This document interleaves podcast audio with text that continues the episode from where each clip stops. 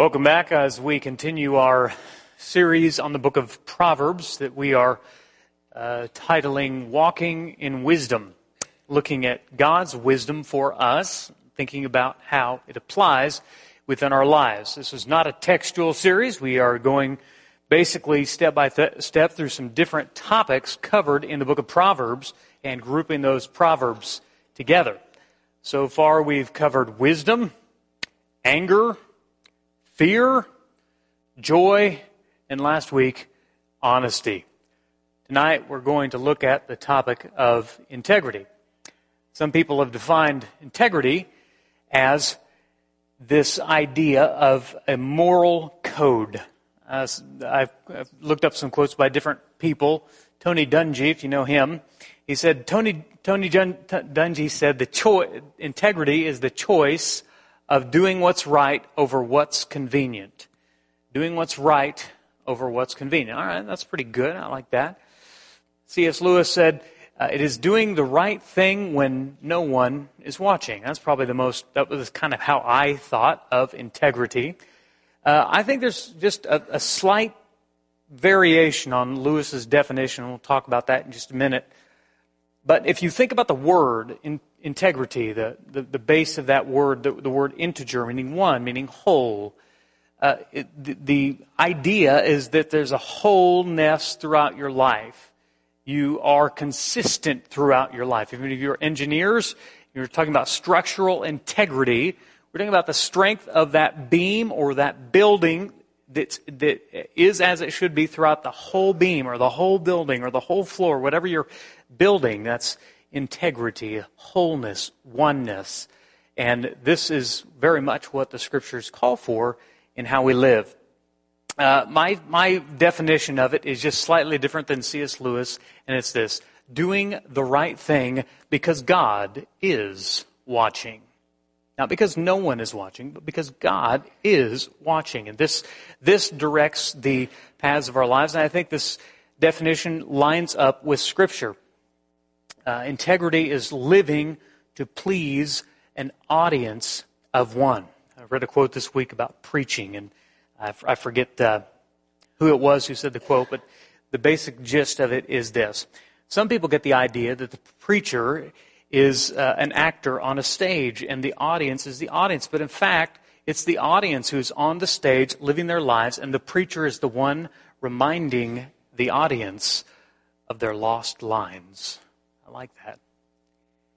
Integrity is doing the right thing because God is watching. Integrity is living in a way where we understand that we're living to please an audience of one. Proverbs chapter 5, verse 21. For a man's ways are in full, are, are before the eyes of the Lord, and he ponders all his paths. Proverbs is clear. God is a part of the equation. And if you want to live a life of wisdom and a life pleasing to God, then you understand that God considers all your paths. He understands the person that you portray yourself to be, maybe the person you put yourself out on social media, or the person you are at church when there's a public round, but God also understands who you are when you are by yourself in the quietness and the stillness of your heart and in your thoughts, God knows. God is watching and, and considering your life and your path.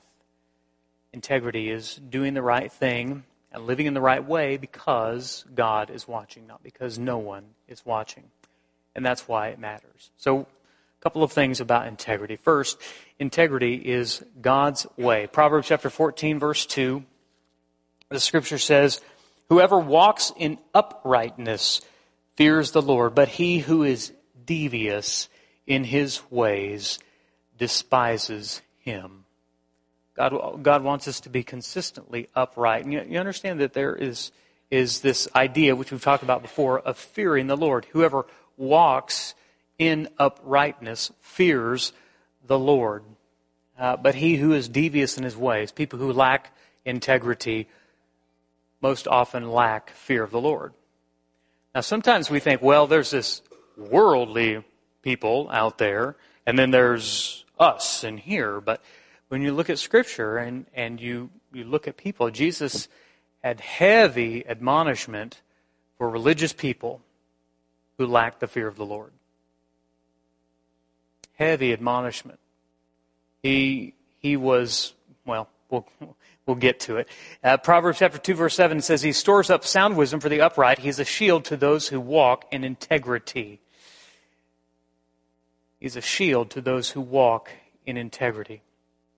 David understood this in 1 Chronicles chapter 16 verse 10, which is not a proverb, I understand, but the heart of a man after God's own heart, he said, I know, my God, that you test the heart and are pleased with integrity. And this is kind of gives us, go back to this idea of oneness. You're testing something, you're looking for that consistency throughout. Integrity is God's ways. In fact, Jesus hated the opposite of integrity, hypocrisy. Jesus compared religious people of the day to dirty dishes and whitewashed tombs. And those two pictures help us understand there was a difference between the inside and the outside. The outside of the cup looks very clean, but the inside it's dirty, it's filthy. You wouldn't drink from it. Uh, the, the tombs were whitewashed, they were beautiful. They had great festival surrounding the tombs, but inside those tombs were rotting corpses, dead bones. Jesus used those two pictures to point out hypocrisy among people who claim to know God. You see, integrity, you think, well, maybe it doesn't matter that much. No, it matters a great deal to God and to Jesus. There, the people that he admonished most were people whose inside was far different than their outside. I know that doesn't happen today.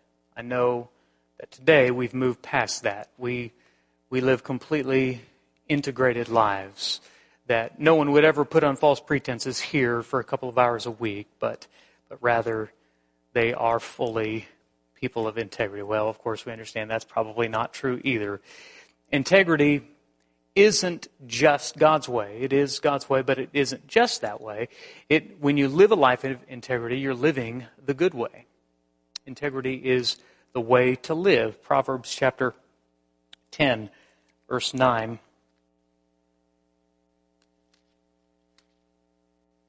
Whoever walks in integrity walks securely, but he who makes his ways crooked will be found out. You lack integrity. You have crooked paths. You, you claim to walk way, but walk another. Maybe you claim to walk one way outwardly, but inwardly in your mind or in your heart, you walk a separate path. Integrity is aligning the, the thoughts, the heart, the actions of life together as one. In Proverbs chapter 13, I'm, I'm sorry, Proverbs chapter 11, verses 3 and 5, the integrity of the upright guides them, but the crookedness of the treacherous destroys them. Verse 5, the righteousness of the blameless keeps his way straight, but the wicked falls down by his own wickedness. Um, thinking about um, being successful, living a successful life, maybe correlating with what we talked about this morning in parenting. What, parents, what, what is it that makes is sort of the it factor when it comes to your children being successful? Some parents think, well, it's, it's a proper education. And they go to college, and, and by now they probably have to get a master's if they want to do well in life, they want to be successful. Uh, perhaps it's friendships and connections. So they try to get their kids in the right clubs and they put their kids in the traveling team. They, they want to get them in the, moving in the right circles. Perhaps it is hustle, work ethic, natural talent, money. I mean, there, there's an endless number of lists of things which you might consider it takes to be successful. But the scriptures seem to indicate, and, and life seems to indicate as well, even among godless people, a, a very common trait of wildly successful people is that they have fanatical degrees of integrity. I have a good friend who's very successful in business. He's been quite blessed uh, from a financial standpoint, and he exemplifies this. Several years ago, he and I went to lunch together, and we went to lunch. He said, I'll buy lunch.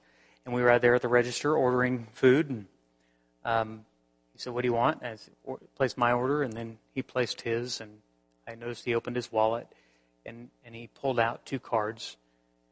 And in that moment, he just took, took just a half a second and then he pulled out his personal card. He looked at me and said, This, this is not business related. That's integrity. That's a small example of fanatical integrity. What are we talking about? $16 maybe? $17 for, for lunch for two people? I don't know. It's really not that big a deal. I doubt anyone running his business would have questioned the expense.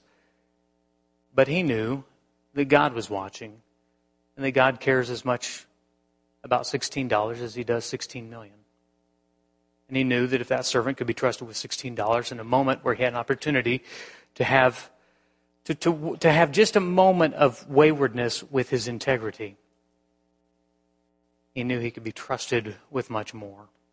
The small example of fanatical integrity. When you do what's right in God's eyes, and you do things God's way, He'll bless you. He'll bless your life. And that doesn't always mean things will be great. But you'll be a blessed person if you live a life of integrity, because it's not just God's way, it's a good way.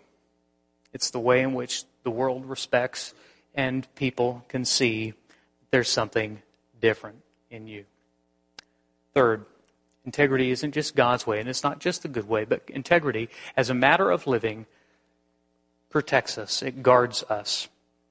Proverbs chapter 11, verse 3 The integrity of the upright guides them, but the crookedness of the treacherous destroys them.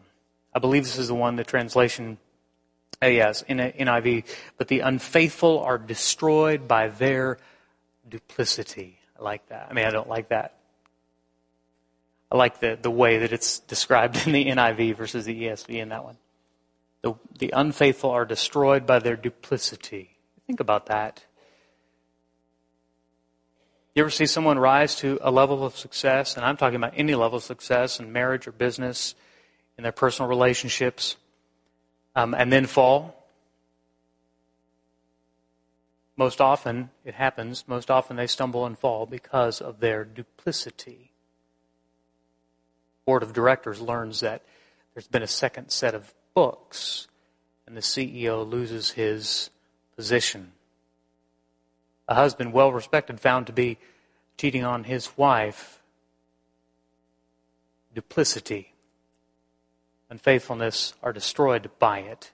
But when you walk in integrity, you can sleep very peacefully. Your conscience isn't bothered one bit because you're living consistently. You need not worry. Integrity will protect your life and protect your ways. Proverbs chapter 13, verse 6. Righteousness guards him whose way is blameless, but sin overthrows the wicked.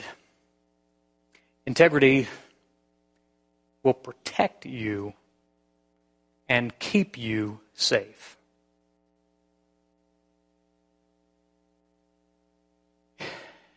In ministry, there are, you know, you just learn to let things go and you learn to choose your battles. Over 20 plus years, uh, the largest battles I've been fought, that I've fought, have been upon my integrity. When someone attacks my integrity, um, I will fight tooth and, and nail to protect it because it's all I've got. If I don't have integrity, I don't have much else. So I have to watch it carefully and protect it. And some people cast aspersions, and um, you just have to make sure that you're doing what's right.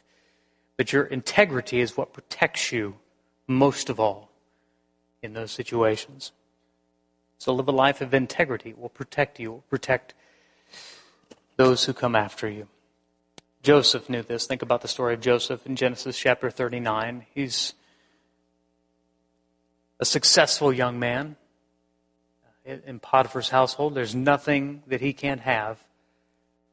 Well, there, there's, there's someone he can't have, and he doesn't want, but she wants him.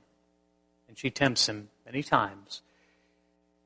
But I love what Joseph says in response to her advances. He says, How could I do such a wicked thing and sin against God? That's integrity. That's integrity when it matters. You say, wait a minute, objection. Didn't Joseph's integrity in that moment actually hurt him? Wasn't this the thing which caused him? You know, he, she was, he was, uh, fled her presence. Uh, she grabbed his cloak. He's naked. You know, she's uh, accusing him. He's naked. And, and anytime somebody's accusing you and you're not wearing any clothes, usually the judgment's going to go against you, okay? And it did against Joseph this time. And he, he ended up in prison, forgotten. You say integrity protects you? Really? In the, in the, in the short term, maybe. But in the long run, God knew that Joseph was going to be called to manage today what we would call billions of dollars in commodities. He has to be, had to be trustworthy with that. Integrity protects you, so make sure you protect your integrity fiercely. Joseph did. It cost him in the short term, but not in the long term. Uh, all of those adversities, all of those struggles that Joseph went through, I'm convinced were used to train him, to get him ready and prepared to be basically number two man in the world. That kind of power not many people can handle. And Joseph went through adversity, the fires, and that shaped him and even hardened his integrity. I, I know this slide makes everyone very uncomfortable, so you want me to advance it, don't you? Integrity, integrity is doing the right thing, remember, because God is watching. And He's not the only one who's watching, by the way. Integrity isn't just the good way, it isn't just God's way. It doesn't just guard us, but it blesses generations. When you think about what you want for your children, as we talked about before, you want them to have education. You want them to have strong work ethic. You want them to be successful. You want them to have a lot of good friends and be popular and well liked. As a parent, maybe you try to help them in, in all of those ways. One of the best ways I'm convinced you can teach your children, one of the very best things you can do for your children if you want them to be successful, is to teach them integrity. I'd rather my children fail a project or a paper or a test honestly than to cheat and dishonestly earn something that they didn't deserve. Proverbs chapter 20, verse 7, several of these proverbs about our children. The righteous who walks in his integrity, blessed are his children after him. Proverbs 22:1 A good name is to be chosen rather than great riches and favor is better than silver or gold. Proverbs chapter 28 verse 10 Whoever misleads the upright into an evil way will fall into his own pit, but the blameless will have a goodly inheritance. Integrity blesses the next generation If you want your children to do better than you, if you want your children's children to surpass you in terms of success, teach them to fear God and to have integrity. I was talking to a man that, as I was waiting on my Jeep to be repaired, and we got to talking and came up where I served? He said, Oh, yes, I know very much about Northside. I said, Yes. Uh, he said, We're, uh, we're longtime friends with the Mocks. And he began to tell me about their relationship. He said, uh, he said, Don and Ron are tremendous workers.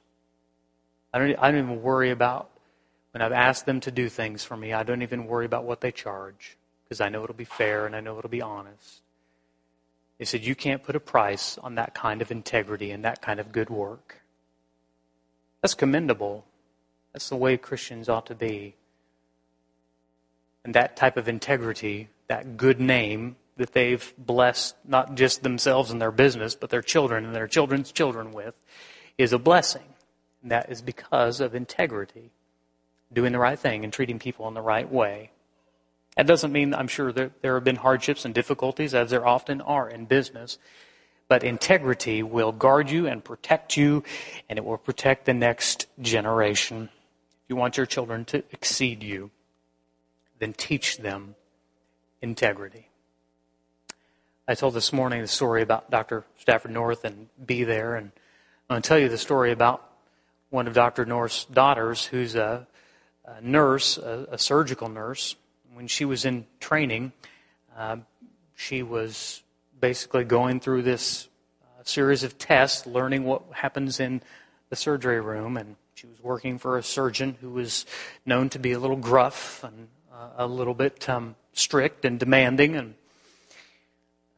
as they were going through this procedure, one of the things that the surgical nurse is to do is to count all the sponges when you start and count all the sponges when you finish. Make sure that you haven't forgotten or left a sponge inside the patient. It can cause a lot of problems. And uh, they said it was time to surgeon. Surgeon said it's time to close her up. Uh, you know, how many sponges do we have? And counted them, and they were one short. And uh, so they began looking around, looking in the various, you know, pulling everything away, you know, looking around, just trying to find it. And the surgeon became more and more irritated. He's obviously got more people lined up, more surgeries to do. But the, the, the nurse refused to let him close the patient up until she had found every one, and she couldn't find it. And Dr. North's daughter, this, this surgical nurse, said, I'm sorry, sir, I can't let you close her. We don't have all the sponges. You know who I am? You know that I can make or break your career right now at this very moment. And you're telling me not to close up this patient? She said, Yes, sir, I am. We'll find that sponge, but you can't close her up until we find the sponge. And in that moment, this surgeon took his right foot and moved it and underneath the foot was the sponge that he had placed there to test this integrity of this young nurse. And he said, When you finish, you'll be on my team. Those are the people I want. People who aren't afraid, to question me because of me, but who will do the right thing no matter what. That's integrity. Now, when Dr. North told that story, and this has been 20 years ago, he's tearing up. You know why? Has nothing to do with his daughter being a surgical nurse. It has everything to do with the fact that she's learned the lesson. That When you follow Christ, you live a life of integrity. And it isn't just for a couple of hours in a pew, but it is in your life. You use equal weights for buying and selling.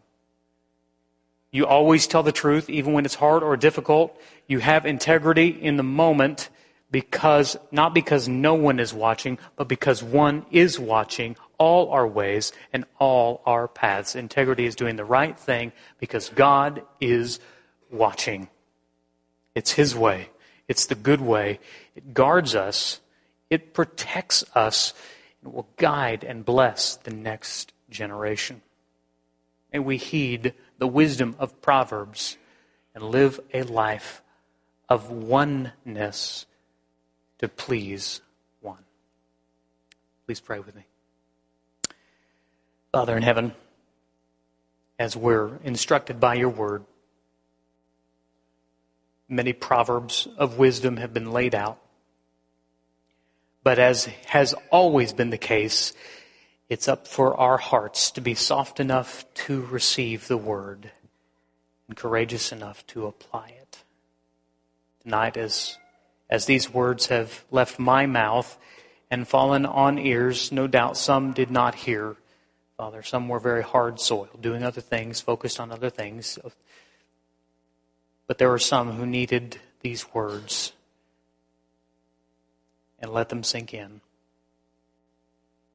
I pray that they will let them sink in deeply and live lives of integrity and oneness and in all their ways, in all the paths which you are watching.